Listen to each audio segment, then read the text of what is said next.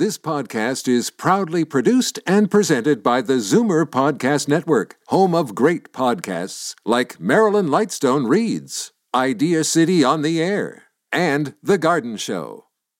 You're listening to an exclusive podcast of The Conspiracy Show with Richard Syrett. Heard every Sunday night from 11 p.m. to 1 a.m. on Zoomer Radio, the new AM 740. You're listening to an exclusive podcast of The Conspiracy Show with Richard Syrett. Heard every Sunday night from 11 p.m. to 1 a.m. on Zoomer Radio, the new AM 740.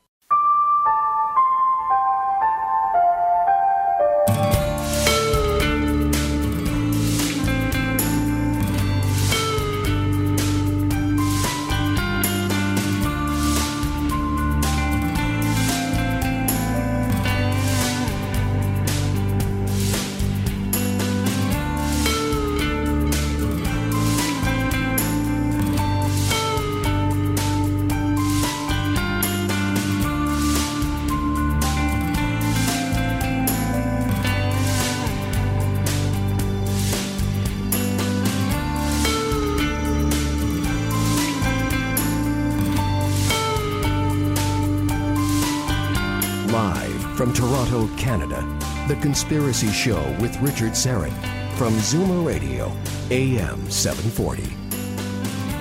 Special shout out to the good Dr. Janescu, who's making his way up the Don Valley Parkway to his home in Barrie. Safe travels. We are about to get slammed uh, by uh, Old Man Winter. And uh, also a, uh, a shout out to a, um, a special little man in uh, Denver, Colorado, young Calum, uh, who's uh, listening in. Calum, it's past your bedtime, but, uh, well, let's see, your central time, mountain time. It's only 9 o'clock. All right, you can stay up for a little while, but not too late. Too, too late. Uh, is a, a, big, a big fan of the show, and uh, is a brave little, little man, and we're very proud of you. Welcome to the Audio Imaginarium. Uh, for those joining us on our HOA, uh, welcome. That's right. Albert the intern is back on the case, and we are live streaming The Conspiracy Show on YouTube. The link, if you want to watch and listen to The Conspiracy Show, is located at the top of my Twitter feed at Richard Syrett. At Richard Syrett. 20 years in the business, and I'm still spelling my last name. it's S as in Simon, Y R E T T, at Richard Syrett. That's the Twitter feed. While you're there, say hello, follow. Uh, but just find the, um, the tweet that pertains to the HOA. You click on the link, it's a live stream link, and uh, you are in. And uh, as always, I'd love to hear what you think of the Hangout.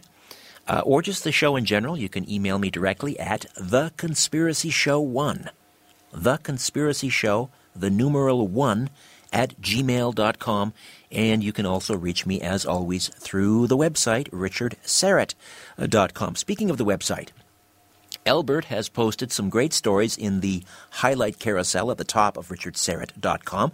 One story's been up there for a few weeks, and that's the disclosure petition. That's Stephen Bassett's initiative uh, to pressure the White House to hold real congressional hearings into the UFO ET issue, and we've left it up there because of the uh, the deadline.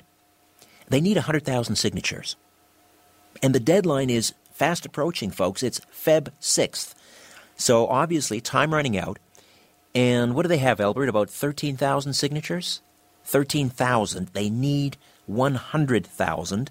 That's a pretty tall order to make up the remaining 87,000 uh, by Feb 6. So if you, if you haven't already signed on and you were thinking about it but maybe forgot, now is the time. So just go to richardsyrett.com and the, the slide carousel, the highlight carousel, you'll see a series of, of uh, slides at the top. Just click on that uh, image when it comes around and that'll take you right to the, uh, the petition page. If you're into uh, the metaphysical, esoteric, and spiritual arena, I know many of you are, there's also an interesting story in the uh, highlight carousel about how we can learn to reside in the fifth dimension. And I'm not talking about that musical group fronted by Marilyn McCoo. The fifth, do you remember the fifth dimension? Albert, you're too young for that, maybe. Uh, anyway, there's also a fascinating story about, get this, red barns. Have you noticed whenever you drive out in the country, all the barns are painted red? And it turns out there's a good reason for that, and it has to do with the chemistry of dying stars. You can read all about it. Again, the highlight carousel at richardsyrett.com. Uh, one more important item you'll find there, and that's a link to Follow the Truth 2, my second live event conference coming Sunday, April the 26th, uh, once again at the Regent Theater, the beautiful Regent Theater in downtown Oshawa. It's an evening event this time, and I'm bringing seven very special guests to the Regent, including the Honorable Paul Hellyer, our former Minister of Defense and Deputy Prime Minister. He'll talk about the money mafia. Our media scientist friend, JFK assassination researcher Nelson Thall, will be unpacking the Zapruder film. Ms. Jane Steele, the mysterious and lovely Ms. Steele, formerly of Shock Talk, a popular internet radio and TV show, will discuss the lost and found tribes of Israel. Victor Viggiani, no stranger to this show, will present smoking gun documents proving the government knows about and is concerned about UFOs and ETs, and a special exhibit featuring a replica of the Shroud of Turin, a life sized, very detailed, very accurate replica. Dr. Gary Chang will be uh, in Oshawa discussing that. Rosemary Ellen Guiley, of course, a regular on The Conspiracy Show, flying up with her spirit boxes in hand and will give a demonstration of spirit communication. Uh, I'm really excited about the event, uh, and that's uh, again Sunday, April the 26th. Follow the Truth 2, Regent Theater, Oshawa. For more information, visit followthetruth.tv or call the box office and order your passes at 905 721 3399. 905 721 3399. Now, one of the things that we like to do on this show is to help provide an understanding or maybe an alternative view uh, of world events through different prisms. And tonight we're going to do just that. Um, tonight, that prism is the Bible and something called the Revelation trumpets. Tsunamis, earthquakes, world wars, nuclear disasters, upheaval in the Middle East, all things we discuss in the program. And my guest, uh, who has been with me several times, uh, he believes the Bible provides many clues as to our future, and he believes the things that I just mentioned the upheaval, the, the wars, the weather could all be looked upon as warnings. Perhaps the final warning from the author of the Bible, the Almighty God. In fact, that's the title of his new book, Final Warning Understanding the Trumpet Days of Revelation. And for our friends checking us out on HOA, there's a copy of the book. Final Warning Understanding the Trumpet Days of Revelation. Carl Gallups is a best selling author, senior pastor, talk radio host, heard nationally and internationally, TV and radio guest, commentator, former decorated Florida law enforcement officer, founder of PNN, P.P. Simmons News and Ministry Network, and member of the Board of Regents at the University of Mobile in Mobile, Alabama, or Mobile, I should say, Mobile, Alabama. Carl Gallups, welcome aboard. How are you? Richard, it's my friend. It's uh, I'm doing great. It's so good to be back with you. Thank you for having me on tonight. I'm I'm excited about this. And thanks for joining us on our on our hangout. Oh yeah, yeah. This is my first time on Google Hangout, but I'm I guess I'm here, so we'll see how that works. But thank you. you know, there's so much confusion about, um, uh, for example, uh, you know, Revelation. Yeah. Uh, now I come. This is interesting. I, I'm from the. Uh, I'm a Christian, an Orthodox Christian. This Yep. is the one book in the Bible that they do not read from during liturgy. I don't know uh, about the Catholics, but the Orthodox uh, priests they do not read from Revelation. What is the proper term? People call it the Book of Revelations, but that's not it. What is it? No. Yeah. No, the proper term is the Book of Revelation, singular. Right. It is a singular revelation uh, given to John. Uh, of course, that singular uh, instance of a revelation is filled with revelations, but it's but it's properly called the Book of Revelation. And um, I, I don't know the particular. I, I don't know why the particular uh, faith community that you come from doesn't draw from that book. Uh, I know the first four or five chapters are, are are relatively easy to understand and make for some beautiful, beautiful preaching and teaching and some wonderful promises. The basic promise of the book of Revelation is that if you are on God's side by belonging to Jesus Christ, in the end, you win. right, and right. that's the that's the basic message of the entire book of Revelation. But but it is, as you know, uh, probably more than any other book. Perhaps Daniel uh, could be thrown in there from the Old Testament, uh, but Revelation is is so filled with with you know uh, symbolisms and imagery yeah. and and yeah. um, um, metaphors and so forth that it is given to so much interpretation and and pitfalls. Really, I mean, yeah. you you could fall into a you know you easily get off in the wrong direction entirely, and that may be one of the reasons that that it, at least during the liturgy they don't they don't talk about it. Yeah. Obviously, the uh, Orthodox clergymen are well versed in it, but uh, uh, anyway, let's let's talk about. Uh, the trumpet days of Revelation. What do we mean by the trumpet days? Well, thank you. Yeah, I listen. I, first, I want your audience to know this is not something I've just pulled out of my back pocket to produce some sensational book. This is something I've been researching and following, preaching and teaching literally around the world on several continents and several different nations to prophecy conferences, churches, revivals, Bible conferences for 25 years. So, so 25 years of research has gone into this book and into this understanding of, of the possibility that we may be living in the trumpet days of Revelation. And uh, and and and over these years, people have asked me. You know, they've seen my presentation. And they've listened to what I've had to say, and, and they've been absolutely floored by the things that I'm getting ready to share with your audience tonight. And so they've asked me, said, you know, over the years, man, you need to put this in a book. You need to write this down. You need to reference. You need to resource what you're showing us because this is some of this is just hard to believe. Yet there it is before our eyes. Please do it. Well, I, I shied away from that for years. I knew it would be a daunting task, Richard, because uh, it, it, it would just require number one, tons of research. Number two, the the resources and the references would have to be impeccable, and they are in my book. And and so I knew that would take forever to to document all that. And then thirdly, and this goes to kind of what you said about the Orthodox Church, I also know that the book of Revelation is very controversial, even among Christians. Right. And the various sure. interpretations are out there in the various camps. And even in the three or four major camps of interpretation, there are schisms and, and, and cliques within those camps, and people really almost get in knockdown, drag out verbal fights over this stuff.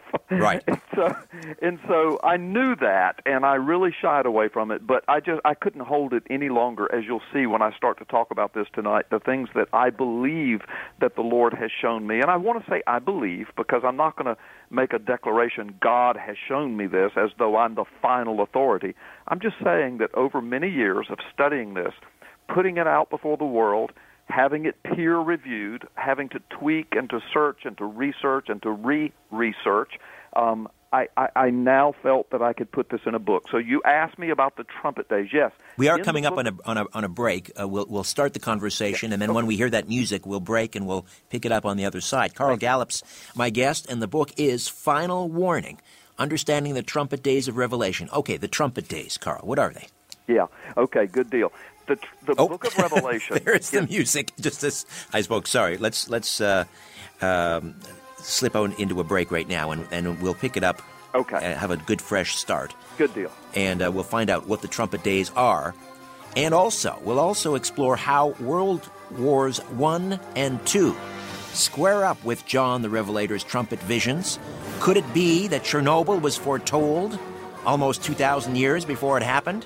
Is the name of one of the world's most notorious dictator turned butchers actually encoded in the Revelation trumpet messages? Does the rebirth of Israel indicate the last days are upon us? That and much more in conversation with Carl Gallups final warning right here on The Conspiracy Show. Stay with us. And uh, just some uh, brief programming notes. Upcoming on the program, our paranormal investigator, Rosemary Ellen Guiley, will be here with our paranormal news roundup. And uh, also, inventor Bruce McBurney, uh, who's in uh, southern Ontario. We talked to him oh, a couple of months back regarding his 100 mile per gallon engine. This is a vaporizing carburetor that's uh, that he's really resurrected. This is an idea that's been around since the 1930s, uh, but this time Bruce will be along to talk about uh, the production and use of colloidal silver for as an alternative remedy, uh, and uh, coming up very soon on The Conspiracy Show, uh, the return of Canada's Edgar Cayce. Remote viewer Douglas Cottrell will be here, and we're going to conduct a remote viewing experiment.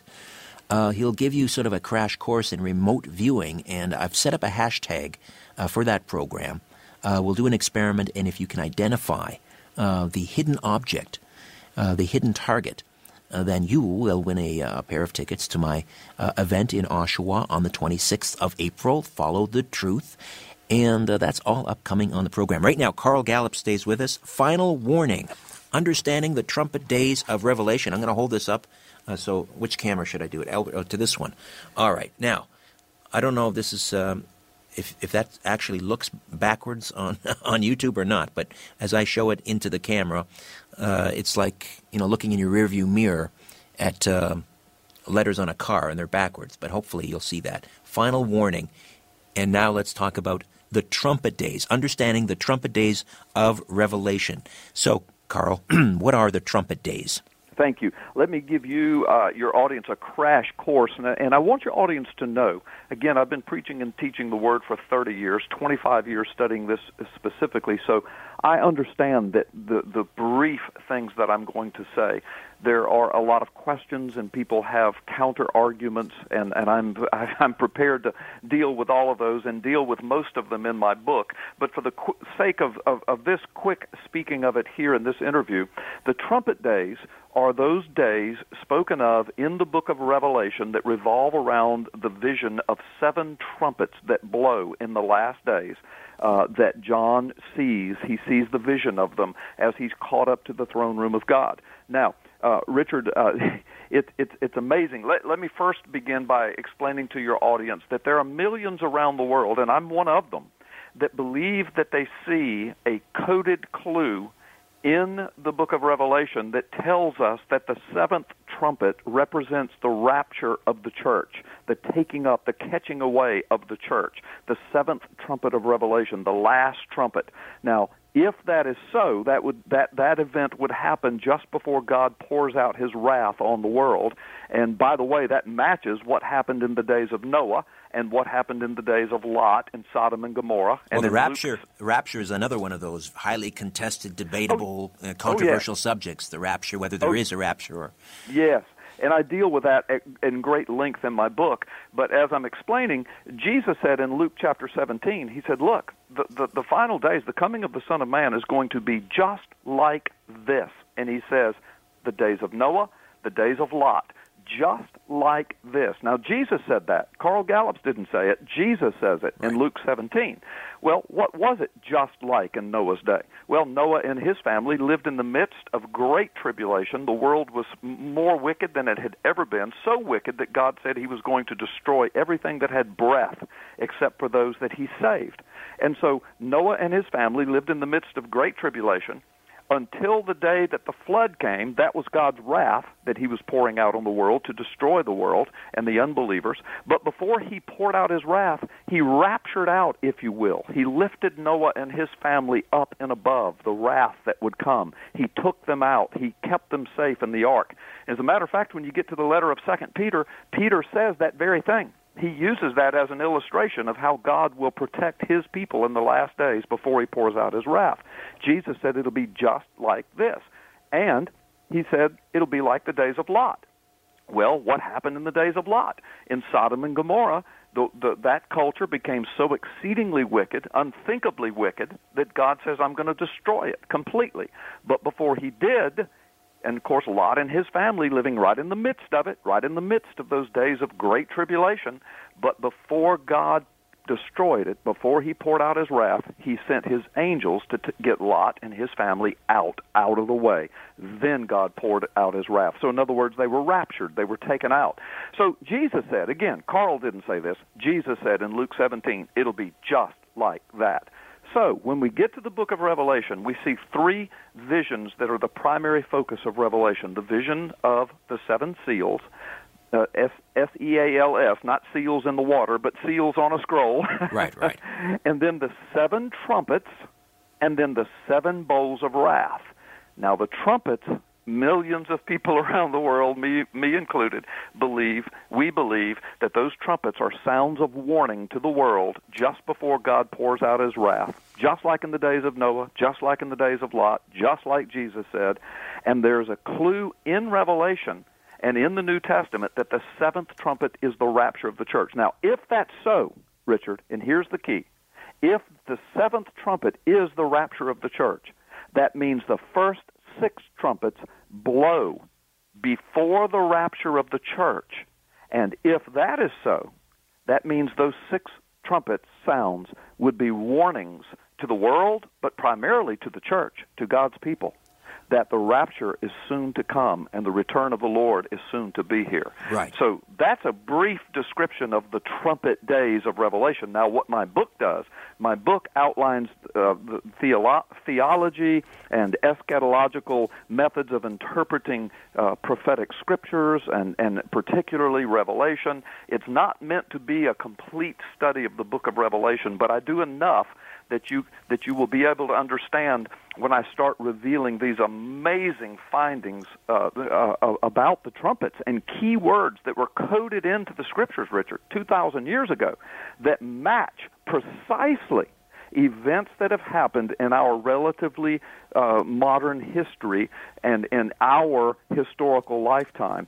And so that's why, again, millions around the world, me included, we believe that we could very well be living in the trumpet days and that the trumpets are blowing, the signs are being given to the world for those who care enough to dig and study and see, for those who have eyes to see and ears to hear, the trumpets are blowing, and we're very, very soon upon trumpet six, which describes a things World War III in the Middle East, centered around the Euphrates River, which okay. is Iraq and Iran. Let's and, let's talk about uh, the trumpets and when was. Do you have a, a handle on when the first trumpet sounded? Yeah.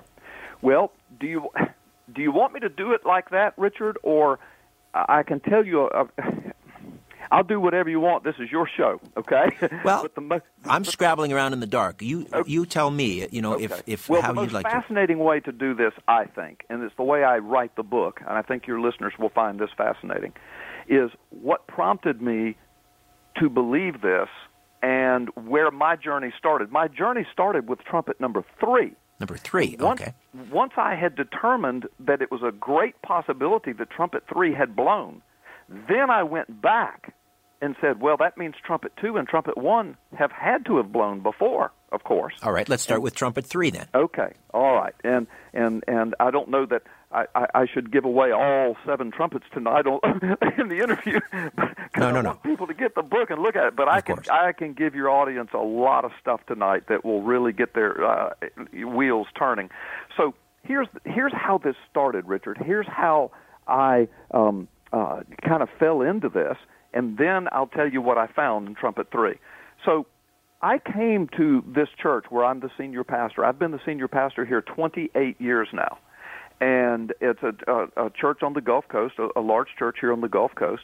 And when I came to this church, in 1987, early 1987. Now, this is long before the days of uh, you know personal computers and internet. Right, right. So uh, you know, my my my study library still consisted of hard copy books, and if I needed to find anything that was out of the way, I had to go to some library. Okay, so that was back in the ancient days. I remember so, those days. Yeah, you remember those days. So so in 1987.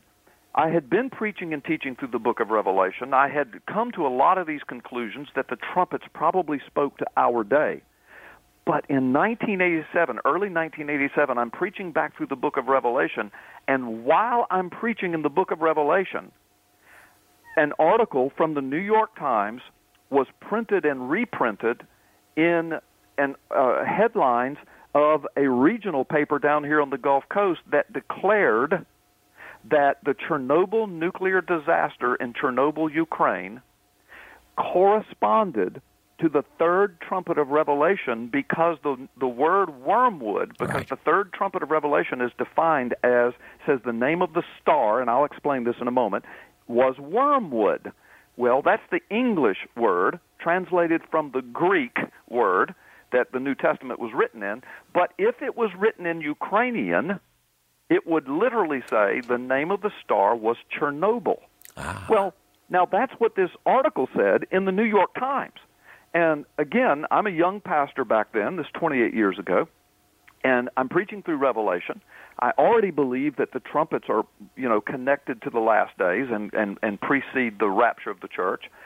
And and then here's this article, and I said, well, and I took it to the church when I was preaching, and I said, guys, I don't have any way of verifying this. I can't speak Ukrainian. I don't know any Ukrainian people. I don't have a Ukrainian dictionary. I don't have access to a Ukrainian Bible.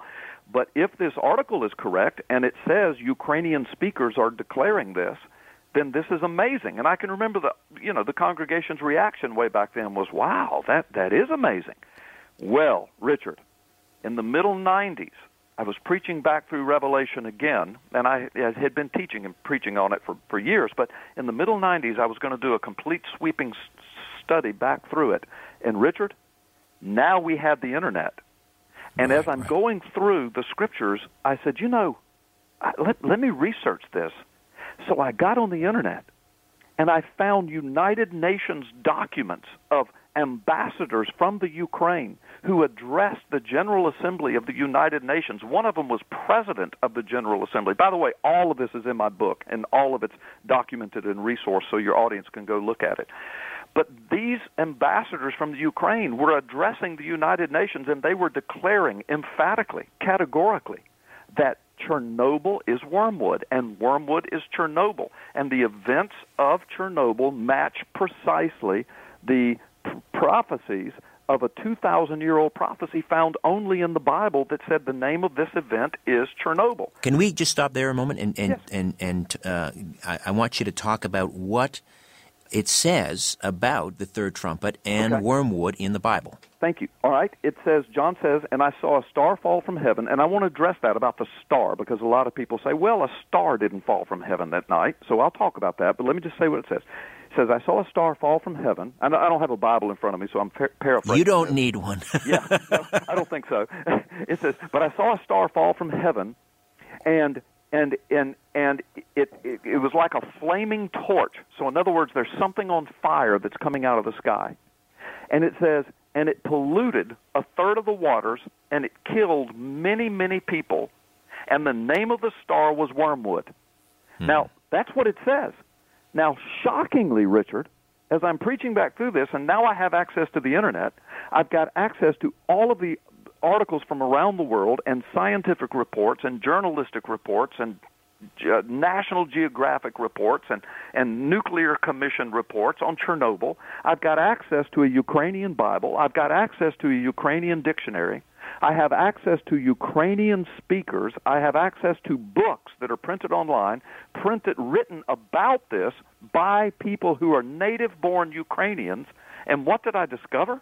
I discovered that the Chernobyl nuclear disaster is the worst nuclear disaster in the world, even 10 times greater. As of yesterday, I researched this on the internet. As of yesterday, it's 10 times greater than Fukushima dis- disaster. It released 100 times the amount of radiation that Hiroshima released.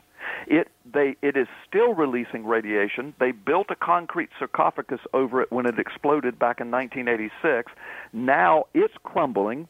They believe if it bursts again that it has the potential to kill millions. They're trying to get a new sarcophagus built over it, but what happens? Russia is right now attacking Ukraine. Right. And they've had to stop the work on it. So you've got this potential disaster getting ready to happen again that nobody can do anything about because Russia is cro- encroaching the borders. And when this thing happened almost 30 years ago now, guess what the results were? It polluted the water and the soil. 200,000 people were evacuated from Chernobyl and the surrounding area. 500,000 people were affected. Thousands of people died. Many reports, as some as recent as the last couple of years, predict that millions of people have been radiation poisoned and their health has been adversely affected and will literally die as a result of it. Uh, all over Europe, as far up in Norway and Sweden, they're reporting soil uh, contamination, water contamination. They just they just had a report just a couple of months ago that the reindeer in Norway are showing excessive amounts of radiation because they eat the mushrooms that grow in the soil that's been polluted from the Chernobyl disaster. And it goes on and on and on. Your your listeners can research this on the internet. Again, my book has all of this in it, but watch. Here's what happened on that night. People say, "Well, a star didn't fall from the sky." Well, first of all, let's examine that. A star is a sun. uh-huh, that's yes. what a star. Okay, so I know no, where you're going with this, Carl. Hang on, let me uh, let me uh, jump in here. We'll take another time out. Okay. And we'll uh, finish up with uh, Chernobyl slash Wormwood, Yeah. and uh, perhaps then, time permitting, we can delve into some other of the Oh, yeah. final warnings, including upheaval in the Middle East, World Yeah. Wars One and Two. Carl Gallups, the author of Final Warning. Understanding the Trumpet Days of Revelation, right here on The Conspiracy Show. And we are back uh, with Carl Gallups, author of Final Warning Understanding the Trumpet Days of Revelation. Just a reminder, we are doing a hangout on air, and uh, you can um, enter the inner sanctum here. Our uh, studio is located in the Liberty Village neighborhood of Toronto. You can uh, see yours truly, and of course, our guest on the line from uh, Florida. Uh, Carl Gallups, the author uh, of Final Warning. He's uh, also visible on the uh, the webcam. So to join the hangout on air, all you need to do is go to my Twitter feed at Richard Syrett, and uh, it's near the top of the Twitter feed. Uh, just look for that tweet that's um, obviously pertaining to the uh, HOA. There's a link to the live stream. You click on that, and you are in. All right, Carl, we were talking about Yeah. Chernobyl, Wormwood, and um, uh, we just want to finish off uh, your, Yeah. your thoughts on on uh, on Chernobyl, which is the third trumpet. And Yeah. people are saying, well, it's not a star. Wormwood is a star. Chernobyl, a nuclear disaster, not a star. Right. Thank you. Well, what's interesting about that is first uh, there's there are three things that I say about that that are extremely important. And every time I say these three things, people think people say to me, "Why didn't I think of that?" so it's very important what I'm getting ready to say because people do object to this idea of it being Chernobyl because of this beginning of I saw a star that fell from heaven. Now let me say, for those who object and say, "Well, this this can't be that." Well, I'm not declaring 1000% that this is that, but I can tell you, and you'll see in my book, I have it heavily resourced. Chernobyl is wormwood. Wormwood is Chernobyl. The word Chernobyl translates to wormwood and vice versa. So this is either one of the biggest coincidences in the world, and wait till I tell you some of the other stuff that's there. This is either one of the biggest biggest coincidences in the world and in the Bible, or it's either exacting prophecy, and we're living in the trumpet days, and people will just have to decide what what they believe. Right. But back to this objection, I saw a star fall from heaven. All right, several things. Number one, do you really think John really saw a star hit the earth? Because a star is a sun. And we know that our sun is one of the smallest ones that of which we know. and we know that if our sun were just a few thousand miles closer to the earth, we would burn up. So a star hitting the earth, well, that would never happen. Our earth would be completely burned and destroyed before the star even got to us to hit the earth. So he couldn't have meant a literal star. No, so no. now we know he's speaking symbolically. Second of all, he says the star fell like a torch flaming from heaven. Well, a star's going to be a little more combustible than a torch. it's going to be a little hotter than a torch. So again, we know he's speaking symbolically. Then, if you'll go to the fifth trumpet, you'll see again he speaks of a star falling from heaven, but this time we are told that the star is a messenger, a person, an angelic being perhaps, because it says, and he said, the star speaks. So now we know, if we go back to the third trumpet of Chernobyl, this is not a literal star. It's a messenger. It's a harbinger. It's an ominous warning. John said, "I saw a messenger, a star. I saw something, and it was, and it, and it, and it uh, looked like a flaming torch, and it fell from the heavens. And by the way, that word heaven is uh, ouranos, which in Greek can also mean the sky, and it's used that way in the New Testament. So it doesn't have to mean like from the throne room of God. It could just mean from the sky." Well, guess what happened at Chernobyl? And I've got all this documented in my book.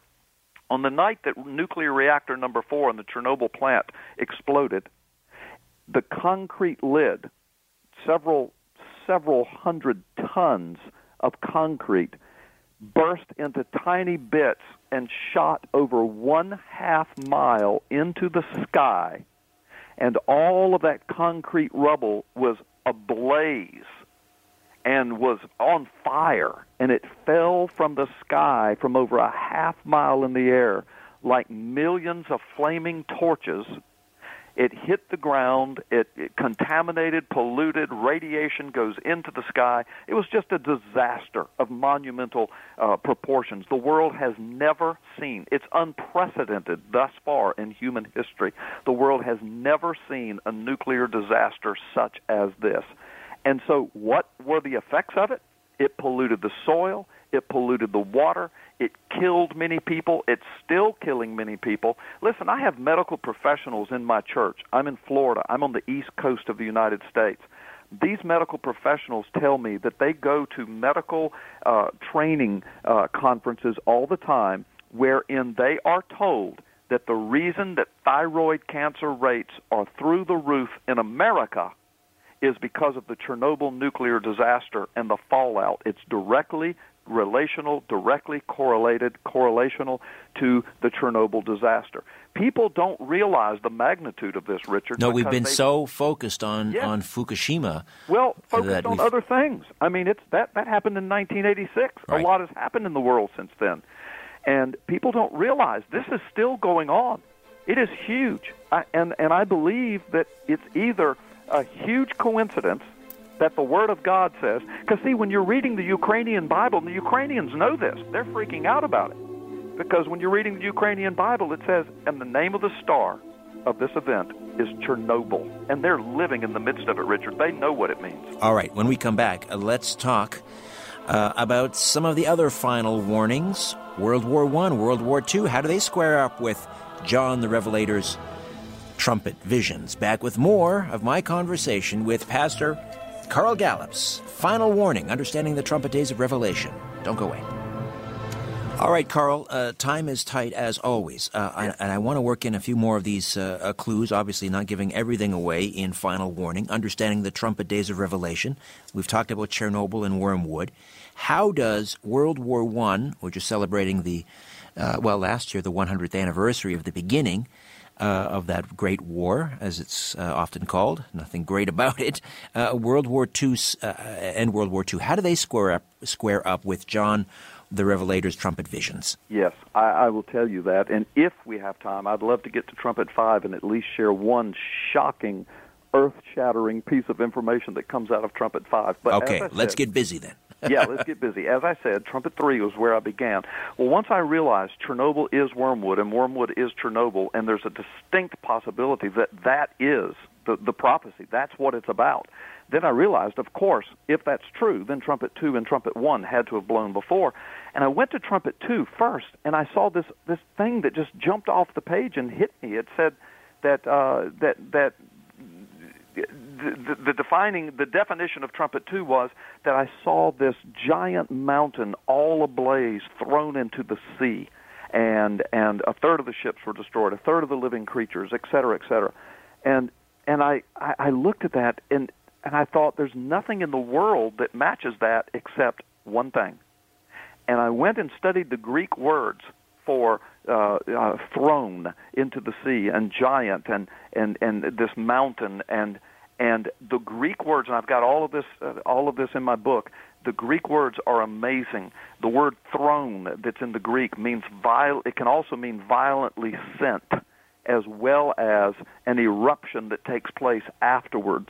And and then the, the, the, the eruption, the word in the Greek there is mega, from where we get megaphone. So not only large as in mega large, but mega loud as well. Right. And and I and I looked at that and I said, Oh my gosh. There in the middle of the sea, in World War II ended with the dropping of the first nuclear bomb. Do you see the connection? Nuclear bomb that trumpet number three, the world's worst nuclear disaster, nuclear technology could not have come about except for the nuclear technology that was invented around World War II and was used by the United States of America on Japan, an island that sits in the middle of the sea. That nuclear bomb that, that rose to 40,000 feet in the air, bigger than any mountain, higher than any mountain, killed you know hundreds of thousands of people and and destroyed and the destruction that came with it. And it literally the pictures get on the internet and look at those. It looks like a giant mountain on fire coming out of the sea. And and when i saw that i i was i was just overwhelmed. And then i thought about it richard. Well what happened with the dropping of the bomb? Well world war ii ended. Well what else happened? As a result of that the nation of Israel was born. As a result of World War II ending, mm-hmm. the nation of Israel, which is a 2,500 year old prophecy that the Bible says lets you know that you are living in the last days when Israel comes back to the land, Ezekiel 37. And Ezekiel 38 and 39 says that when that returned Israel comes back, there will be an alignment, a coalition of certain nations that will uh, come together to try to destroy that returned Israel. And the nations are listed by name, by their tribal names. They correspond to modern day nations that are now making those pacts, making those alliances. They're on TV every day. All of them, almost all of them, are Muslim nations and they are de- desperately just trying to destroy this returned Israel. and all of that's in the Bible. All of that was foretold 2,600 years ago. The only book in the world that says those things. It's now center and front and center of our evening news. And trumpet number two says that John said, I saw something that looked like a giant mountain. He said something like, which means it wasn't a giant mountain, right, but right. he's using, he's trying to describe something. Think about this, Richard. I want you in the audience to think about this. John was on a rock island in a prison camp 2,000 years ago. They were still riding camels and walking everywhere they went. He was thrust 2,000 years at least into the future, into our lifetime and beyond. Now, how would a man that's riding camels how would he describe a nuclear bomb? How would he describe a nuclear plant explosion? How would he describe jet airplanes and helicopters and oil wells on fire? How would he describe skyscrapers and airplanes hitting them and bursting into flames and collapsing? How would he describe automobiles and interstate highways and exactly? Well, in language that would make sense to his time. Exactly. Um, let me let me ask you something uh, while time permits and that is uh, you, you, mentioned the birth of Israel, and and uh, there is in, on the Jewish calendar something called the Feast of Trumpets. Yes. Does that Feast of Trumpets have anything to do with what we're talking about, the yes, Revelation trumpets? I, I think it has something precisely to do with it, and I deal with this at length in my book, as a matter of fact, because the first there are seven feasts of the Lord, and and the first four feasts have been fulfilled perfectly in Jesus Christ and or the birth of the church but the last three feasts have not yet been fulfilled perfectly yet when you get to the book of revelation you find shadowings of all three of the last three feasts right there in the book of revelation by name. You first you find the feast of trumpets. Well what do you find in the book of revelation? But seven trumpets and the number seven is a biblical number for perfection and completion and what's happening? They're blowing in the last days. And the seventh trumpet, Revelation defines, I believe, as millions of others do, is the rapture. Mm-hmm. And then you have the Feast of Atonement, which talks about God's wrath being poured out if you're not under the blood of the Lamb, if the sacrifice, if you didn't accept the sacrifice. Well, right after the Feast of Trumpets comes what? The seven bowls of God's wrath. And then, when you get to Revelation 21, the last feast is the Feast of Tabernacles, where God tabernacles or dwells with his people. And Revelation 21 says, Now behold, the tabernacle of God is with men, and he will live with them, and they will live with him. And God will wipe every tear from their eyes and make all things new. So, yes, the last three feasts are beautifully presented in the book of Revelation as being ultimately and completely fulfilled. I deal with that at length in my book. And so, again, millions of people around the world, I'm one of them, we believe that it's very possible that we're now living in the trumpet days of Revelation. The trumpets of God are blowing, the warnings, the ominous harbingers of what is to come, they are being sounded, and God is getting ready to give the final warning. And by the way, I believe trumpets 1 through 5 have blown. Trumpet 6, we're on the verge of it now, a huge war in the Middle East centered around Islam and uh, centered around attacking Israel. It's right there in the Bible. And there we are. That's what we're watching on the evening news. It's developing even now. And then after Trumpet 6 breaks out, World War III, trumpet seven follows, and trumpet seven is the rapture of the church. You wanted to mention uh, in the time we just have a few minutes here, trumpet five. yeah, let me do that. This is going to blow people away. Trumpet 5 is extremely complex and it's packed with clues and code words and keywords like wormwood and Chernobyl, but the most unbelievable one is this. It talks about it talks about the depths of the earth being set on fire and holes in the ground being opened, a hole in the ground uh, being opened. And the word there for that, that pit, it says a pit, a bottomless pit. The word for pit is phrear in Greek, and it means literally a well. A well is open, and fire and smoke comes out, and it clouds the day, and it and it blocks the sun and the moon and the stars, and it fills the air with black smoke and nastiness and wickedness, and and and people are uh, uh, in, in, in agony and they want to die but they can't die and on and on. It, all these details. But then at the end of it, it says, and they had the one that started all this, the one that opened the pit. It says his name was Apollyon or Abaddon. Now Apollyon is the uh, Greek word. Sounds Abaddon like the Greek the Greek god Apollo. Word. Huh? Sounds like the Greek god Apollo. Well, it does, but listen. Apollyon and Abaddon both translate in English to the destroyer. Now, are you sitting down, Richard? I am indeed in preparation for this show. The Persian word for destroyer is Saddam. And that comes straight from Persian language experts. It comes straight out of the mouth of people, experts in the Middle East. I have it all documented in my book. And what did Saddam do? By the way, that, that prophecy said that a certain people would be tormented for five months. Saddam was in Kuwait for exactly five months that's documented before America and the coalition forces entered. He set 800 oil wells on fire that darkened the sky for 11 months. The sky was as black as midnight. It blocked out the sun, the moon, and the stars.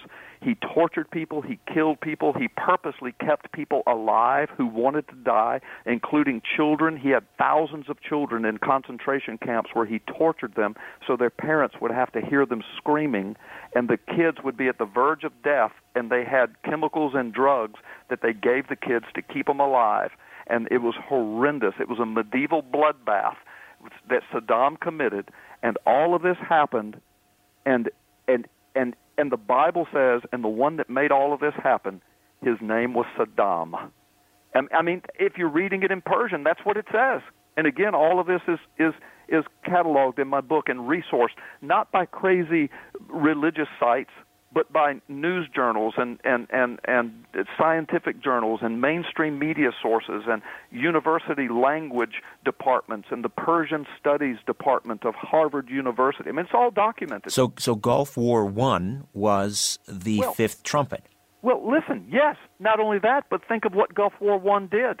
We know for a fact that 9/11 was the result of that. Osama bin Laden said that. He said the reason I attacked is because you had your troops on Saudi soil and you were over here in Saudi Arabia and you and the Middle East attacking us and 9/11 was a direct result of that which brought us back over to Iraq back to Afghanistan which eventually led to Arab Spring listen i have reports from the New York Times and other mainstream media sources that tie what's going on in the Middle East right now they tie it all the way back from experts in the Middle East all the way back to the first Gulf War. And uh, again, all of this is documented in my book. So if that's true, then look at the chain of events. We've got World War II that brings about the rebirth of Israel. We've got the mountain thrown into the sea on fire. The next thing we have, you know, we've got Chernobyl disaster that's still going on today. Russia attacking Ukraine. They're trying to get the sarcophagus built. It's getting ready to explode again.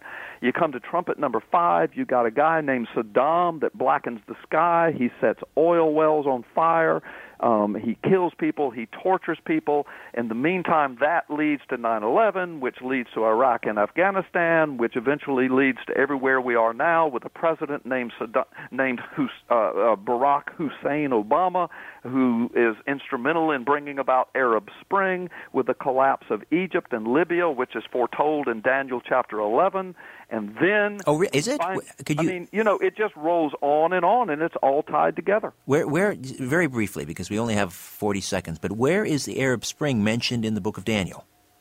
Well, Arab Spring is not mentioned in precisely in the book of Daniel, but many Bible scholars believe there's a tie in to understanding from the book of Psalms, from the book of Daniel and Revelation, and the book of Ezekiel, the rising of the Muslim nations in the last days, because there was no Islam when the Bible was written, but the nations are listed, and every one of them are now Islamic. But Daniel chapter 11 says that in the last days, that the nation of Egypt and the nation of Libya would go through civil wars and they would collapse in the last days and they would eventually join an alliance that would attack Israel. There you and go. And we've seen that happen and we're watching it happen right now. Final warning. Understanding the trumpet days of Revelation. Carl, always a pleasure. Thank you for this. Thank you, Richard. Carl Gallups. All right, the website is richardsyrett.com. That's your portal to the Conspiracy Show. Everything you need to know about the program is right there. Say hello on Twitter at Richard Syrett, and as always, follow the truth. All right, just to send out this clarion call right now. Douglas Cottrell, Dr. Douglas Cottrell, wanted in the OR. uh, uh, Tim is calling you, and it's going straight to voicemail, both numbers. I know you're listening, so um, let me just put that out there so you can uh, correct that situation while Tim Spreen, my technical producer, uh, tries to get a hold of you. All right. Thanks for inviting me into your home. Uh, my name is Richard Syrett. This is The Conspiracy Show, and we are doing our HOA, our Hangout on Air, again tonight. So if you want to watch the show as well as listen, uh, go to my Twitter feed, at Richard Syrett, and click on the link near the top of the feed. And you can watch the show stream live on YouTube. And uh, our guest in this hour, the aforementioned Dr. Douglas James Cottrell, will also join us via the HOA from his location, about an hour from here in Hamilton Beach, Ontario. Canada's Edgar Cayce, Dr. Douglas James Cottrell, remote viewer, standing by, we hope. And uh, he's going to give us all a crash course in remote viewing, and uh, then we'll try a little experiment. He has two objects on his desk, uh, but away from his webcam, so you won't be able to see them until the big reveal towards the end of the hour. In fact, uh, I, I, mentioned he has two objects. Uh, one of those objects, after getting my own crash course in remote viewing, I'm going to try and uh, guess as to what that object is. So if you're interested in trying, sit thee down by the radio and be prepared to learn how to transcend time and space live on the radio. Uh, and then, as I say, towards the end of the hour, I'm going to open up the phone lines and take calls from people who will attempt to identify one of these objects using their newly acquired remote viewing skills. And uh, in addition to calling in, how are we doing, Tim? Oh, Okay, we uh, again, Douglas, if you're listening, uh, Tim reached you, and then the line went dead, and now we're not able to reach you. Okay, that's all right. I can skate for a few minutes if if need be. Uh, but anyway, uh, in addition to you uh, calling in, and I'll give out those numbers in a little bit, uh, I'm also going to set up a hashtag for the experiment, and you can hashtag TCS remote hashtag TCS, which are the initials for The Conspiracy Show, and then remote for remote viewing. Hashtag TCS remote and tweet me with your guess after you've had your crash course in remote viewing. And for the person who either calls in or tweets hashtag TCS remote, uh, who comes closest to identifying the hidden target or object, you will be awarded with a pair of tickets to my Follow the Truth uh, conference, again happening Sunday, April the 26th, at the Regent Theater in Oshawa, where Douglas Cottrell will demonstrate quantum consciousness and remote viewing live on stage. Incidentally, uh, Rosemary Ellen Guiley, we do have Douglas, will be. Uh, Rosemary Ellen Guiley, who will be on the program next week with our monthly paranormal news roundup, will also be present at my live event, April 26th. We're flying her up. And a special exhibit of a life size, detailed, accurate replica of the Holy Shroud of Turin, which will be uh, there on display and presented uh, by Dr. Gary Chang, and uh, much, much more. Uh, JFK assassination researcher uh, Nelson Thall, uh, unpacking the Zapruder film, Victor Viggiani will present. This is a. I'm really looking forward to to Victor's presentation. he's going to present the smoking gun documents, which prove the government knows about and is concerned about UFOs uh, and uh, the former Prime Minister, Deputy Prime Minister of Canada and Defense Minister, the Honorable Paul Hellyer. We'll talk about the money mafia uh, and much. There's so much more. Anyway, uh, for details, visit followthetruth.tv. Followthetruth.tv, and you can order tickets by calling the box office 905 721 3399. But again, your chance to win a pair of tickets for Follow the Truth coming up during our remote viewing experiment. Okay, let's go live to Hamilton Beach, Ontario, and the office of the man with x ray eyes, the last of the sleeping prophets, and the author of The Secrets of Life, the complete New Age Health Guide, and many, many more, Dr. Douglas James Cottrell. There you are. How are you, my friend? Uh, welcome. Uh, nice to hear your voice again in this cold uh, snowy day here. I'm fine, thank you. And, and my warm little office here, I got the heater going. The only problem I have, Richard, is I don't seem to have this uh, hangout working here. It kind of froze up. I've done everything I could to kind of get it working. Okay, well, listen, uh, maybe uh, if Douglas Jr. is standing by, he can come in, and there are a couple of remedies. One, just make sure that the the uh, the camera is on, the webcam is clicked on, not red, but on. And the other thing that you can do is just click that refresh button uh, and if that doesn't work during a break, I guess you could uh, you could just sort of re-enter the uh, the Hangout by clicking on the link that Albert or I sent you. So there are a number of things that we can try. In the meantime, we've got you on the radio anyway. We've got the audio, and uh, let's uh, first of all before we start um, uh, with the remote viewing exercise or experiment. I mentioned follow the truth. You're going to be there live on stage, demonstrating something you call quantum consciousness. Uh, so let's give people a little sort of insight as to what they'll see when they see you live on stage April 26th at Follow the Truth. Okay. If there's anybody in the audience who's uh, familiar with Edgar Cayce, or if they've uh, read about Ross Peterson, the new Edgar Cayce by uh, in the book uh, by Allen Spraggett, or if they are familiar with Paul Solomon's work, um, or indeed if they have uh, uh, come across my work uh, on well in person or in, in, different places that I've been. What I'm going to do is demonstrate what I'm world famous for, and that is to uh, do this quantum mind deep trance meditation. Uh, Edgar Cayce was well known for uh, his ability to go anywhere in the world mentally, so to speak, and be able to look at people intuitively and describe their health. He was never wrong.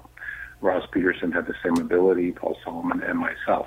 And so we're going to demonstrate this ability, this consciousness, uh, this power within uh, to the audience who are going to uh, ask questions uh, through yourself, I'm assuming. Yes. And we're going to show that this uh, there is a powerful mind.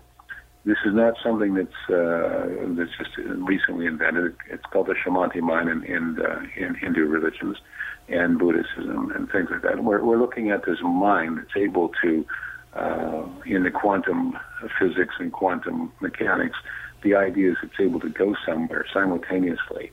It's been, it's able to see uh, uh, in time, forward and backwards. It's able to go into somebody's body and be able to read that body as if it would be reading a medical chart. It's a, a phenomenon that I've been doing for 42 years. It started with my daughter, Sherry Ann, requiring extraordinary help when all the medical professionals at that time back in 1968 to 70 gave up on her. And she subsequently was put into an institution for four years. And we consulted Ross Peterson, who was amazingly accurate at being able to tell us what was going on in her brain, uh, what was going on with her nervous system, and, and how to correct it. Right now, when when when we when people see you on stage on April the twenty sixth, uh, they'll see you be basically being placed in a deep meditative trance, and then that iconic leather recliner chair that you have when you are in that that state, uh, and hence the term sleeping prophet, which has been applied to Edgar Cayce and, and people like yourself. Mm-hmm. Uh, that's how they'll see you. Yeah, for all intents and purposes, you're going to see a man having uh, a little bit of uh, uh, catching some Z's in an electric chair, uh, sorry, uh, in a recliner chair. Let's hope not. I hope not. Maybe it'll be wired up and I'll get the shock of my life. But I will uh, demonstrate to the people this is a genuine phenomenon that people who have an aptitude to uh, uh, to do this can do it if they wish. I'm the, I'm the example, and I'm one of three other people. I'm, I'm the fourth one, so to speak. But this ability, they're going to see this. They're going to see the the physical changes that go on, where the heart rate slows down, the respiration almost stops. It's going to look like I'm not breathing at all.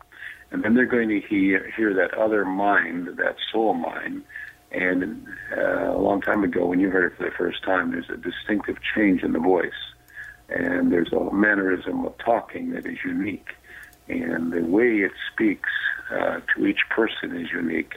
And it, um, and matter of fact, when it uh, speaks to audiences, is quite unique as well, which I've done all over the world. This is the soul, the, the speak, the, the, the voice of the soul mind. Now, are you go, uh, is the idea here that you will be uh, connecting with the Akashic record? When when I ask you a question, or when uh, people in the audience ask you a question through me, you will be, well, not you, but your soul mind will be uh, getting these answers from the Akashic record. That's right. The Akashic Records is a, uh, you know, it's something that it sounds mysterious, but it's basically a pool of consciousness or knowledge that's related to the human uh, race mind, national mind, spiritual mind. It's all consciousness, and it stretches back from our beginning forward to our end. And in the present moment, it operates. There is no time in the present moment. And this is why we're able to, uh, in this state of mind, go all over the world instantaneously and describe things that are happening in people's uh, lives and what's going on with their, their health instantly, as well as go back in time and look upon their uh, situations and previous experiences and what was going on, how that experience in the past relates and truly relates or resonates with this present life and be able to pick up uh, things that are very pertinent that are able to be, once understood, relieve a situation in this life. We are in this life going through a series of reoccurrences that start from those lifetimes in the past, and we're learning spiritual lessons. There is a purpose for it. And this is one of the abilities is to go back and remote view, if you will, in time, as well as go into future uh, predictions or prophecy and see clairvoyantly in time and at this present moment uh, go to a place and see. But not it's not a clear seeing. It's it's not a, a vision thing like you like you were when you were wearing glasses. You're seeing with the top of your head. You're seeing with the mind. And sometimes it's a little foggy when you start to do this. And as you practice it over years, you can become very, very, very specific. And uh, it's amazing how specific it can be in, in uh, some of the things I've done before where somebody lost jewelry sent me to their godmother, who uh, directed, if you will, uh, where the jewelry was, and the lady went and found it in the exact location. Okay, listen, we're going to take a timeout, uh, uh, Douglas. When we come back, uh, I'd like you to at least begin our crash course in remote viewing. And just a reminder, after this uh, cra- excuse me crash course in remote viewing, I'm going to attempt uh, to take what I've learned in this brief. I mean, it sounds like the art of the impossible, but we'll give it a try. Live on the radio and our HOA, I'll try and um, view, remote view, this hidden object that you have on your desk in Hamilton Beach. And um, then we'll also, there's a second object, we'll have our listeners either call in or they can, um, they can tweet using the hashtag capital TCS. That's the conspiracy show, TCS Remote. And uh, the the person that comes the closest will get a pair of tickets to follow the truth. We'll also talk about your uh, your upcoming appearance in Toronto called Archaeology of the Soul. Back with more of my conversation with Canada's Edgar Cayce, right here on the Conspiracy Show. Don't go away. All right, I see people are, are calling in. Uh, please, uh, if you're trying to take part in our remote viewing experiment, please hold off at least at least until we get our our crash course in uh, remote viewing uh, from Dr. Douglas James Cottrell, who joins us on the line from Hamilton Beach, Ontario. Canada's Edgar Cayce, the author of The Complete New Age Health Guide and The Secrets of Life, among others. Now, Douglas, uh, before we get this crash course, you are uh, coming to Toronto in March, and um, you're going to be doing something called Archaeology of the Soul. Uh, just uh, quickly tell us about that. Well, we're going to look back in time um, we're going to help the audience uh, use this, these techniques that I found to be able to speed up their ability to look back at their own past lives. And we're going to look back to see, to discover the hidden treasures of the knowledge uh, so they can overcome karmic situations. If they have blocks or fears or phobias, we're going to find out where they came from and how to handle them. Uh, we're going to help them uh, find out um, uh, what's going on in those hidden treasures of the past that they can they can find and bring forward, so they can have a, a better life and more prosperity, and to see exactly what's going on. We're going to talk about karma, what goes on in, in between lives. We're going to talk about the death experience and the pre-existence to post-existence. They're going to get a full day's jam-packed uh, course on looking back and finding out what's going on. And it is basically a discovery of the treasures uh, that that can be found through this quantum mind uh, recall technique that we're going to describe to them and take them through. Um, it's going to be Saturday, March the 7th.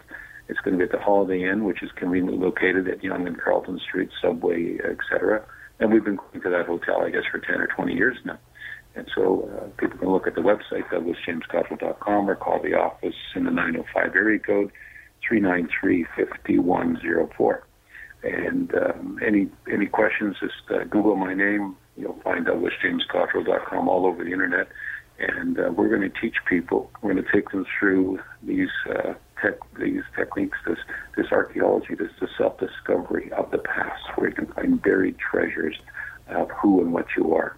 Okay, so again, that is uh, March the 7th, Holiday Inn in Toronto, 30 Carlton Street, and that's all day, 10 a.m. to 5 p.m. And uh, um, tickets, uh, you can order your tickets, you can register uh, by calling 905 393 5104. Don't call now, call tomorrow. 905 393 5104 and uh, people can you can register. There's discounts for pre-registering, discounts for couples. You can also get tickets at the door, uh, and again, you can go to the website, which is Douglas James Cottrell. Let me spell the last name: C O T T R E L L dot com. Douglas James Cottrell dot com. All right. We'll give that out again before the night is over. So, uh, I, again, the art of the impossible.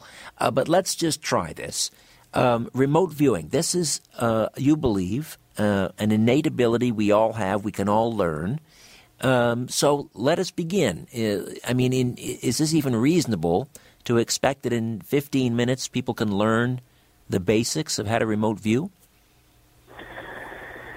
Well, if you let me say, let's start the the. Uh, uh, while I'm doing this, I'm kicking, I'm kicking on those little green buttons on on my computer here. Doug is not around just now, so um, uh, maybe I'll, I'll get onto the Hangout all by myself here. Um, Richard, Richard, can you see in your mind's eye the Eiffel Tower? Can Yes. You see an image of that right now with Yes, your I eyes can. open. Okay, you're engaged on your radio show, mighty fine radio show it is, and you're able to see an image in your mind's eye. I certainly can. Now, sometimes this is dismissed as simply my imagination. Okay, where did that come from? How did that image uh, project into your mind's eye? Never Could- mind where it came from and if it was your imagination, but how did it arrive there? Well, could it not be simply a memory of having looked at it countless times throughout my life? Pictures of it, video, film? That, that may be, but I'm not concerned about that. What Okay. I'm concerned about is that you, with your eyes open, while you're talking to me Right. and running your radio show, have an image in your mind that you can see. Correct. That's the mind that we're going after. That's the ability that opens the door to the 15 minute remote viewing crash course. Okay. If you can see an image in your mind's eye, then you're a candidate to be able to learn more. Take my course here, the five day course, and become another Edgar Cayce or Douglas Cottrell. That's where it starts. It's like, you know, you, you, you've stood up for the first time uh, as a child. You know, you've been crawling all around, all of a sudden you stand up. This ability to see in your mind's eye is what starts it all. Now, if I change the image and I say polar bear, Right? you see polar bear? Easily, yes. Then I say wearing running shoes with Okay. a tennis racket in his hand. Okay, yes, yes. These are the tests, and uh, in my whole philosophy, my whole teaching, I reduce everything to the simplest form. I don't give people gobbledygook terms. I don't make people have special diets. I get to the basis of the simplest way. And, and you don't use coordinate coordinate remote viewing where where the target is uh, you give people a, a, a numerical coordinate. You don't use that.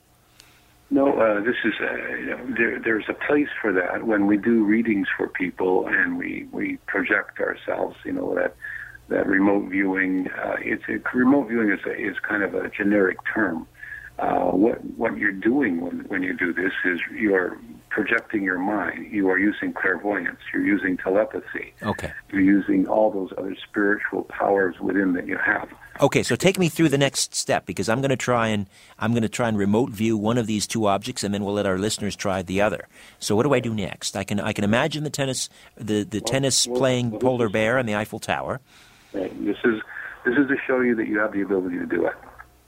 Now, chances are you're doing it right off the back in 15 minutes are pretty small, but the other abilities, the telepathy and the uh, and the intuition that you have, can take you to discover glimpses of something. And when I say glimpses, this image of a polar bear or whatever was a static image. As you progress in developing your intuition, the, the image moves. You can go around it. You can see it 360 degrees. You can walk into it.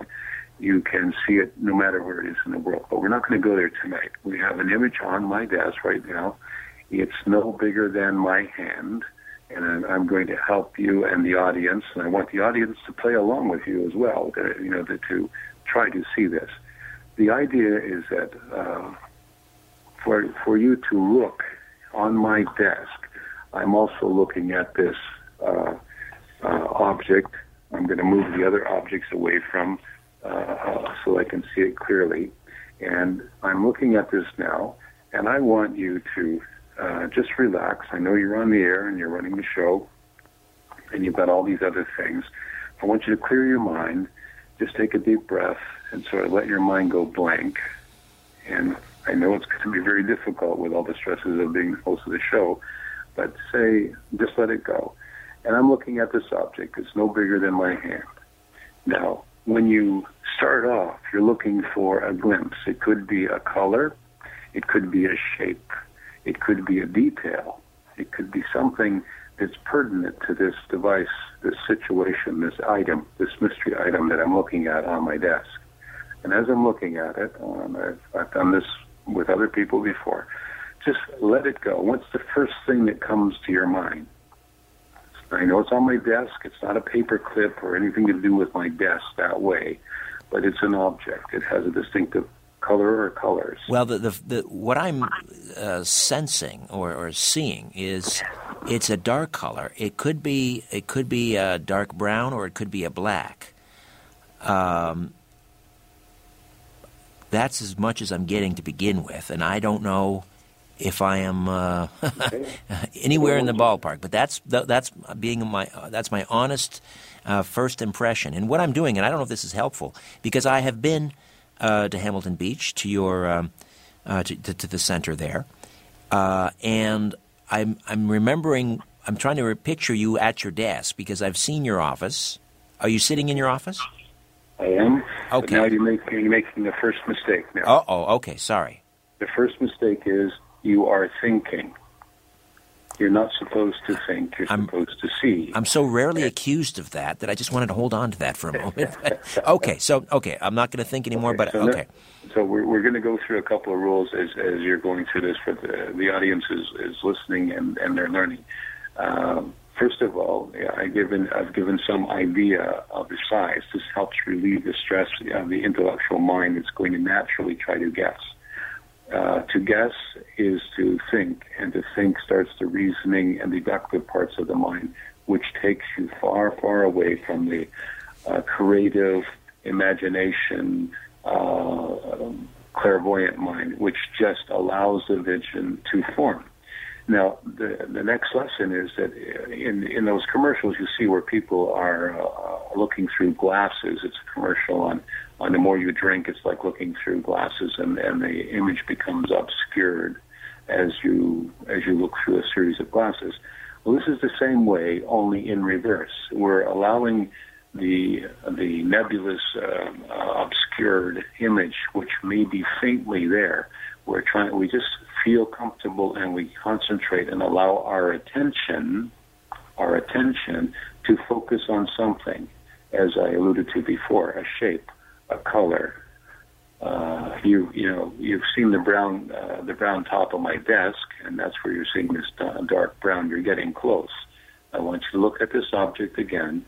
Just take a deep breath and exhale slowly, and if you can, empty your mind and for a moment see nothing and then look now and what do you see uh, at this object, this mystery object? What is the shape? What is the color? What do you see? this is going to sound strange, but the image that's coming into my mind is it's kind of a, like shaped like a donut. Very good. What color? It's not a donut, but what color? Um, I'm getting sort of conflicting um, kind of Tell me what you see. Tell me what you see. Well, again, I go back to the donut, and I, my my first impression was kind of a dark brown, black or dark brown. Uh, that might be the desk. Um, by golly, I think I don't. What do you see? Don't I, think. Tell me what you see. I see. Could be kind of an an orangey or a pink. Okay. But that's that's not coming in clear. I didn't I had that, hear the last. Uh, sorry, you didn't hear the last part. No. I oh. Well, I can't. I I was thinking orange or pink in color, uh, but that was just that flitted in for a moment and then it's gone. Okay, that's it. Very good. It came in for a moment and it went. The reason it came in, that's your intellect, or sorry, your intuition uh, breaking through that wall of intellect. The intellect only allowed it to be there for a minute, and then you started thinking, reasoning naturally. So, let me tell you what it is? Yes. Okay. It is a round travel clock. It has an orangey reddish color. It has a white face with the numbers 1 to 12 all the way around it, and a maple leaf in the minute, middle, and it has a black set of uh, uh, arms on the clock. And what color? Did you say it is, in fact, orangey in color? It's it's a it's an orangey reddish color. It's not orange and it's not red. It's somewhere in the middle. It would be more red than orange, but you could interpret it or see it that way. Well, I did, to be fair, I said orangey pink. Uh, but I did. I, I said orange to pink would be a fair color guess. Okay. Remember, with all the stresses of being on a radio show, you are doing amazing. The first thing you said, it looks like a donut, and that's exactly right. This is about three inches in diameter, and it looks like a hockey puck, actually.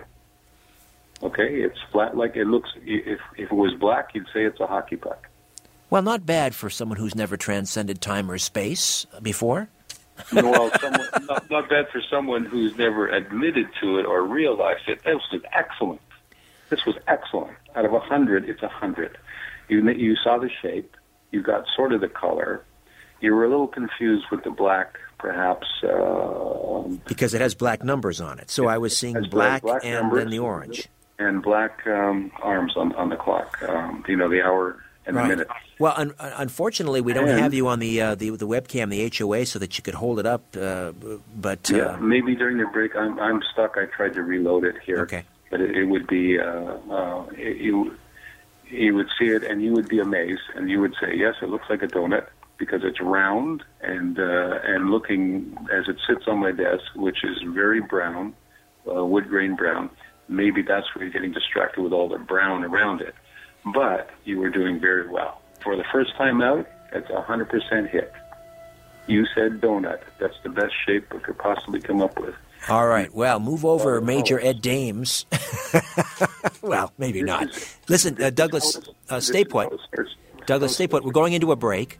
Okay. If you can try to get that uh, webcam back up and the uh, the hangout going, and then once again, I'm going to send out the uh, the hashtag for tonight's show. Hashtag TCS. That's T as in the, C as in conspiracy, S as in show, all caps. Hashtag TCS remote. Capital R and then lowercase e M O T E, and uh, we'll get people to, to put their attention now on this second object and we'll continue our remote viewing experiment. Canada's Edgar Cayce, Douglas James Cottrell. If you if you get if you guess correctly, a pair of tickets to Follow the Truth too. Upcoming here on the Conspiracy Show. Stay with us. All right, uh, welcome back. We are in the midst of a remote viewing experiment live on the air with uh, Dr. Douglas James Cottrell, who is in Hamilton Beach at his uh, center this evening. And uh, just a reminder, Douglas will be uh, joining us at our Follow the Truth conference April 26th at uh, the Regent Theater in uh, Oshawa, where he'll be uh, on stage demonstrating uh, something called quantum consciousness. He'll be in a deep trance meditative state and uh, uh, basically in contact with the Akashic Record. Um, this is not something you're going to see every day. This is uh, the Sleeping Prophet, Canada's Edgar Cayce, will be live in action doing this. You'll get to see it up close and personal. Now, um, if you're just joining us, uh, Douglas gave me a, a, a quick crash course in remote viewing, and um, I was able, long distance, to sort of describe an object he held in his hand. I saw something round. I described it donut shaped. And I mentioned uh, ori- originally the colors uh, uh, dark brown or black, and then I said something orangey. And um, he revealed that the object in his hand was a travel clock uh, shaped, sort of donut shaped, maybe three inches in diameter. He would describe it as a, a hockey puck shape, and it is in fact orangey in color with black numbering on the the face of the the white face of the clock. So take that uh, for what uh, what you will. That was my first attempt. Not too bad. Now it's your turn. Uh, If um, now, so Douglas, uh, you have the second object in your hand. Well, they're not on my hand, uh, Richard. Uh, I sent you an email, by the way, of the picture of the donut clock and uh, face face up. I didn't give it a side view, uh, so you'll be able to see it for yourself. And I, I sent also an email picture of the second object that I have on my desk. Okay, like- um, that hasn't arrived yet. I'm just hitting refresh on my email, and uh, you sent that to my Gmail account. I'm guessing. I guess so. Okay. Well, uh, as soon as that arrives, I'll have a look at that. Okay. So The, sec- the second object is likewise, uh, it would fit in my hand. It's palm size. I'm doing, I'm giving the audience the um, size so that they uh, don't think it's a paper clip or that it's a stapler. Uh, I don't want people guessing just because it's on my desk that it's something to do with my desk. It's Right. not. okay. I'm trying to be very fair in that these uh, objects have a shape They have color or colors. And um, uh, some people in, in doing these experiments, again, on another radio uh, thing that I was affiliated, uh, some of the people, my uh, listeners, were very accurate.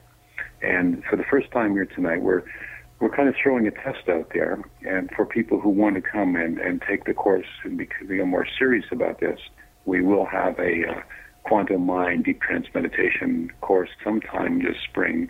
Um, I do this about once a year, and remarkably, people who, who come with with the expectations uh, to be able to see at a distance somebody's health. Every single student has been able to do it.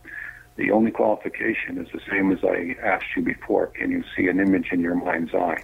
Okay, if so do that, you will have clairvoyant ability. Okay, so to our listeners now, uh, uh, Douglas, uh, who are turning their attention to this object on your desk, uh, do you have further instructions for them before uh, they start calling in or or hashtagging uh, TCS remote?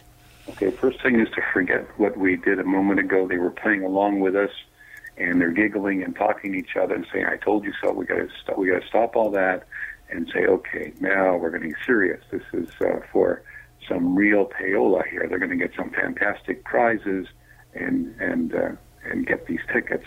Okay, try to get that out of their mind as well. It's like don't care. The next point is to be disinterested. Don't put your ego on the line about being right. This is a major uh, step. So you become disinterested. It helps if you don't care if you're right or wrong. I, I, this is about five different tips now. I'm, I'm telling people this goes beyond your your instamatic intuition, where you're getting premonitions or precognition or or something like a prediction or a prophecy. We're now looking at an object. We want to develop our clairvoyance, and I'm looking at this object, and while I'm doing it, I'm sending through the phone, through the radio station, a telepathic image of it and so people might see it telepathically. We don't care. At this point in time, we don't care if it's telepathy, remote viewing, mind projection, clairvoyance, or prophecy. We don't care. We want to establish that you, the listener, have the ability to intuitively see, because this is the evidence of your soul, the consciousness of your soul. All the the uh, spiritual gifts are related in the book of Corinthians for those people who think this is a little on the dark side. This is genuine spiritual proof that you have a soul, you have a, you have other senses, you're an extra special person. This is extra sensory perception. And most people already use this every day. They just don't realize the terms. You know, when I ask people, can they see the future? Everybody says no. And then I ask them three questions, and by that time, everybody's got their hand up. Yes, they've had a premonition. Yes, they've had a dream. Yes, they've had a feeling. So the point being is that we have this ability. And now that I'm talking to everybody and distracting them, I want them to look at this object. It's the size of no bigger than my, my hand. It is something uh, that has more than one color. It has a very unusual uh, shape. And I want you to close your eyes, be disinterested in this completely, look at my the corner of my desk here at 180 Beach Boulevard in Hamilton, Ontario, and you're looking now through the ethers. You're letting this image come to your mind. Just whatever you see, how ridiculous, how silly, how whatever, whatever you see right now. Tell me what you see, not what you think. Don't guess. Tell me what you see. All right, so we are heading into a break here very shortly. So let me give out the numbers now. Um, if people are able to uh, just divert their attention away from that object for one moment and just take down these numbers, scrawl them on a piece of paper very quickly, and then get back to tuning in on this object in Hamilton Beach on the corner of Douglas Cottrell's desk. And the numbers are 416 360 0740. 360 0740. That's in the 416. Toll free 1 866 740 4 740. Or you can use the hashtag hashtag TCS remote. Good luck. You have your assignment. Back with more of the Conspiracy Show right after this.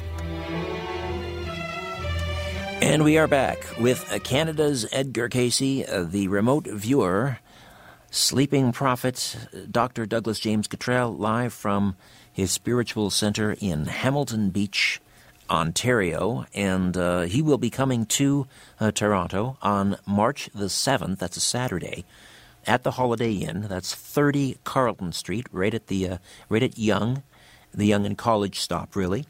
College, of course, turns into Carlton, the other side of uh, Yonge Street. And um, that's an all day event from 10 a.m. to 5 p.m. You can get tickets at the door. You can get tickets uh, through the website, registering. Uh, we'll get you a discount. It's www.douglasjamescottrell.com. And the uh, phone number, uh, if you want to call and, uh, and register, and again, you get a, a discount by registering. Uh, that number again is 905. Help me out with the number, uh, Douglas. Are you there? Did we lose Douglas? My ear is touching the cell phone. Sorry about that. Oh, no worries. Uh, okay. 905 Yes. 393 5104. And in the 905 393 5104. Okay, and that's Archaeology of the Soul coming up March 7th. All right, now let's uh, see if we have uh, any potential remote viewers out there. Wayne is in Scarborough. Good morning, Wayne. Good evening, Richard and Dr. Cottrell. Hi Good there. morning. Hi. Um, I'll come right out. Uh, what I'm seeing, I think, is a piece of jewelry, either a pendant or a brooch, possibly. A lady's, I would say. Mm, nope. No. Okay. Were you getting a clear image, um, uh, Wayne? Uh, believe me or not, it's gonna. I I was onto a timepiece with yours, but this, no, I was kind of. I tried to clear my mind and not a clear, clear image, but in my brain, that's what I was seeing, and probably wrong. That's interesting. You, when the, the first object, which was the one I was trying to uh, determine, you actually saw a timepiece. Yes, honestly, I actually saw it as a watch, but then second thought, I started to think maybe bigger. But it's the truth. Yeah. That was uh, th- this. That's a good point. Is that when you uh, intuitively look at things, you can look at, like taking your hand and putting it right up to your face. It looks bigger. Uh, seeing the second one, you know, that was excellent if you saw it as a timepiece, and that, that's one of the uh, clues to see it's a clock, it's a timepiece, it's a circle, it's it's the Okay. colors. You were right. you were tuned in right at it. This one with the pendulum uh, jewelry, uh, when you see it, you you might see wha how you got that idea, but it, that isn't what it is. But Okay, Wayne, good guess. I appreciate the uh, the attempt. Thank you for that. Great show. Thank you. Okay, again, the numbers 416 360 0740, 416 360 0740, and toll free 1 866 740 4740. Those are the numbers if you want to participate in our remote viewing experiment. And if you can determine what that object is on Douglas's desk, you win a pair of tickets to Follow the Truth. And um, let's see, what do we have here? Maria is in Oakville. Maria, good evening. Good morning. How are you? Good evening, good morning. Fine, thank you. How are you doing? Very well. Are you ready to transcend time and space, Maria? Uh, yes, I, it's interesting. I would like to kind of guess. Well, what are you seeing? Don't guess now. What are you seeing on the edge of Douglas's desk? Uh, it's something that he is emotionally connected. Okay, Uh, keep going. I see something blue mixed with white. Again, as I heard before, it's not jewelry, but it might be something decorative. And uh, like, you know, like a ball that has a like a, a, a snow inside. A snow globe. Interesting. yeah. Do you want to go with snow globe? O- okay. what does that mean exactly? A snow globe? Well, that's you remember those. Th- uh, they're, they're they're usually made out of glass, and there's a little scene inside. You can look at it, and when you shake it, it snows inside. Yes, yes. Thank you. Okay. Well, I think you're probably looking at the storm around the whole center here, which would look like it was in a storm. no, not exactly. For sure. You're just a little too high above looking down on the center. That's exactly what it looks like from outside right now. Maria, thank you for that try. I appreciate it. A good, good job. Okay. All right, now listen. I have a uh, someone has responded to the hashtag here, and it's uh, um, uh, JS at Jen Schmidt one. Uh, sh- she is seeing a stone or paperweight with a scenery on it, uh, some uh, painted onto it, perhaps a paperweight with a scenery on it. Hmm. Hmm. Hmm. Hmm. Not a paperweight, but it could be. Hmm. I think this one is, you know, getting a getting a pretty good, pretty good image of it. Okay, hang on. Let me. We have Teresa up next on the phone. Teresa, Hi. hi there. What are you evening. seeing? Um, I'm. I, I think I just got canceled out because I was um, seeing a multicolored, sort of a a very nicely sculptured ceramic um, dish paperweight.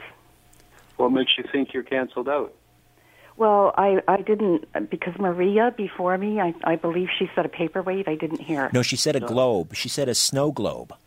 Well, I Oh. suppose a snow globe could be a paperweight. Anything could be a paperweight, I suppose. But what are you Oh, I didn't hear it all. So, Okay. um, so I'm saying a yeah, a multicolored, uh, very unusual shaped um, uh, ceramic uh, paperweight.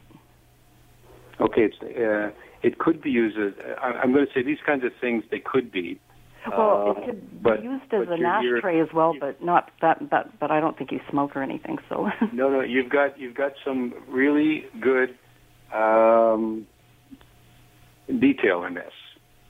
You're you're really pretty good at. it. I'm, Well, I'm trying not to I'm- give it away because of the other callers, but uh, Okay, I'll tell you I what, Teresa, I, I I'm gonna- take this lady's name down. uh, Yeah, we're going to put Teresa on hold. Thank and, you. And then, Tim, if you could take her name and number, first name, last name, number, and maybe even an email if you could, Tim. okay, and, um, thank you, Mr. Syrett. Okay. All right. So, I, I, I think Maria saw the snow glow. That's exactly what's going on around the uh, center here. It is blowing and snowing, and we have like a little house inside of this blowing and snowing thing. And, and I want to compliment her and say this is possibly what she was looking at. oh, that was above. Maria, the earlier caller Maria, who thought Yes. she saw a snow Yes. globe. And that is essentially you're living in a snow globe. right now. So this is again when you deal with your intuition and you're starting out. Uh, I don't want to discourage anybody because that's a real scene looking from above, which is what she would be seeing in this snow globe. She would be looking above, and that is exactly if if we put our little house in. in it was not such a little place; it's pretty big, but that's exactly what it would look like, Robert. So uh, Robert Richard. So uh, I, I'm happy that she she saw that. She didn't see what was on my desk; she saw the whole place. All right. Well, we've got um, uh, Teresa on hold, and I also have this hashtag uh, from Jen Schmidt, who sees a stone or paperweight with a scenery on it or a painting, and we'll find we'll we'll wait for the. Uh, I would of- keep that one too. Yeah, we're going to wait for the final uh, uh, reveal with you in a moment. I did send you an email with this picture already too, by the way. Oh, let me see if I can. Uh, you know what? I don't know what's going. Uh, I'm not sure what's going on with my email, but I'm not. s- I'm not receiving those at the moment. It could be that storm that's barreling down on us. Uh, but let's. In the meantime, who do we have next? Melanie. Melanie, are you there? I am. Hi, Melanie. What are you remote viewing? What are you seeing?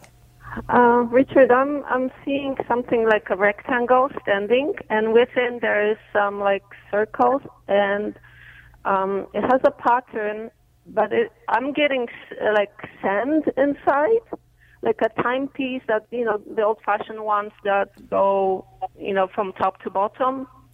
Oh yes, the su- the uh, yes, like a, t- a a sand timer. Yeah, yeah, but it, but it's it's this rec- in, within Richard. rectangle. So there's Take, this, it's take a, this lady's name down too. We're going to take this. Okay, uh, Teresa. No, Melanie. I'm sorry. Melanie, yeah. Melanie. Okay, we're going to put you on uh, hold here uh, as well, and All right. um, and we're get we're getting ready for the big uh, reveal here in just a moment. Okay, thank you. Let me just check the hashtags here. Do we have any? Uh... Okay, that's uh, that's it's a little slow to update, but that's what I'm. That's all I have so far on the hashtags. Uh, so listen, why don't we? Let's see, what do we have here? We've got about four and a half minutes. Why don't we do the big reveal uh, Douglas. Richard, what's your email address here? Let me. Uh, I got Richard Syrett at g- one at Gmail. Is that the right one? Uh, yeah, that's. I'll tell you what. Send it to the Conspiracy Show one. Oh, just a minute. Uh, spell conspiracy for me. C O N S P I R Just a minute. C uh, the C O N S T. P is in Peter Yeah. I R A C Y Show. show, then the number one, the conspiracy show one at gmail.com. Okay. Let me just. Uh, So we have I got big fingers here. Um, now you're going to email me the, the actual picture of this this object. okay. I hope I hope this goes. So, the conspiracy show One one. at gmail.com. Okay. Okay, so just to recap, we had um, um, um, Teresa, I believe, mentioned some sort of a something that could be a paperweight with a painting on it or some sort of a, a design on it. We had Melanie who mentioned one of those. Um, I, I, I can't think of what you call them, but it's a, it's it's like an egg timer uh, with sand, you know, a timepiece where sand comes, you know, flows through one one tube into the next. She mentioned it's sort of inside a rectangle shape with some circles, uh, and then I had the hashtag. Uh, a stone or paperweight with a scenery on it, a painting. So we're getting a lot of people sort of in and around that object. Okay. It didn't. It didn't send. I don't know what happened here. I might have misspelled it. Okay, that's all right. Why don't you just uh, tell us what it what it is? Here's what it is. It is a hand carved piece of stone that uh, looks like a little bit like quartz, but it's not. It has a gray part in the in the back uh, of the hind quarter of this donkey looking shape with baskets over the side of it. It has a brown strip of sand like color going from the left lower to the upper right. It has a triangle shaped ears and face. It is uh, the size of my hand, and that's how heavy it is.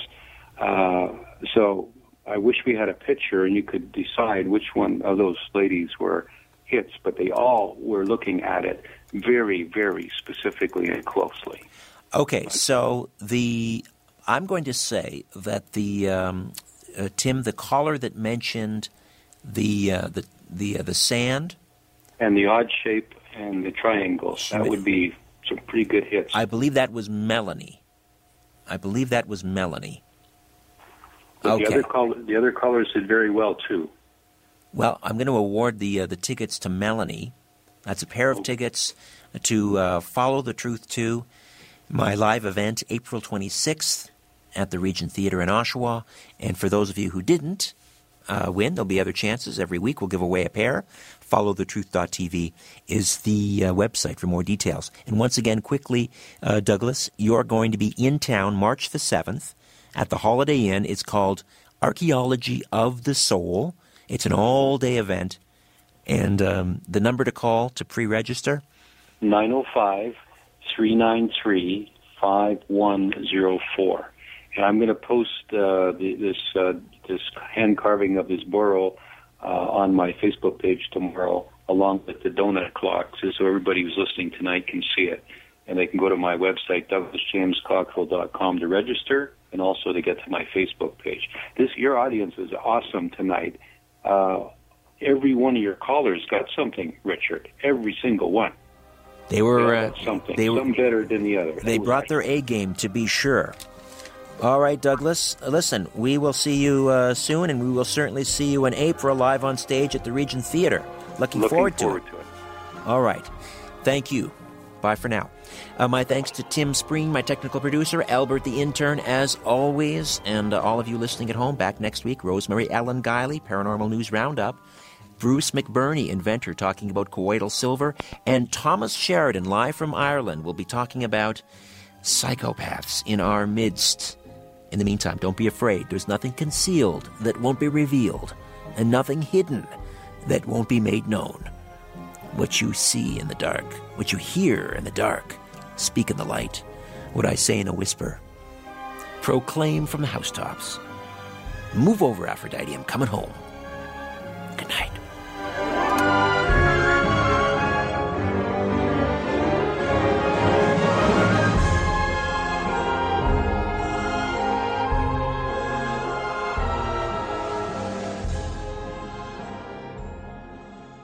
This podcast is proudly produced and presented by the Zoomer Podcast Network, home of great podcasts like Marilyn Lightstone Reads, Idea City on the Air, and The Garden Show.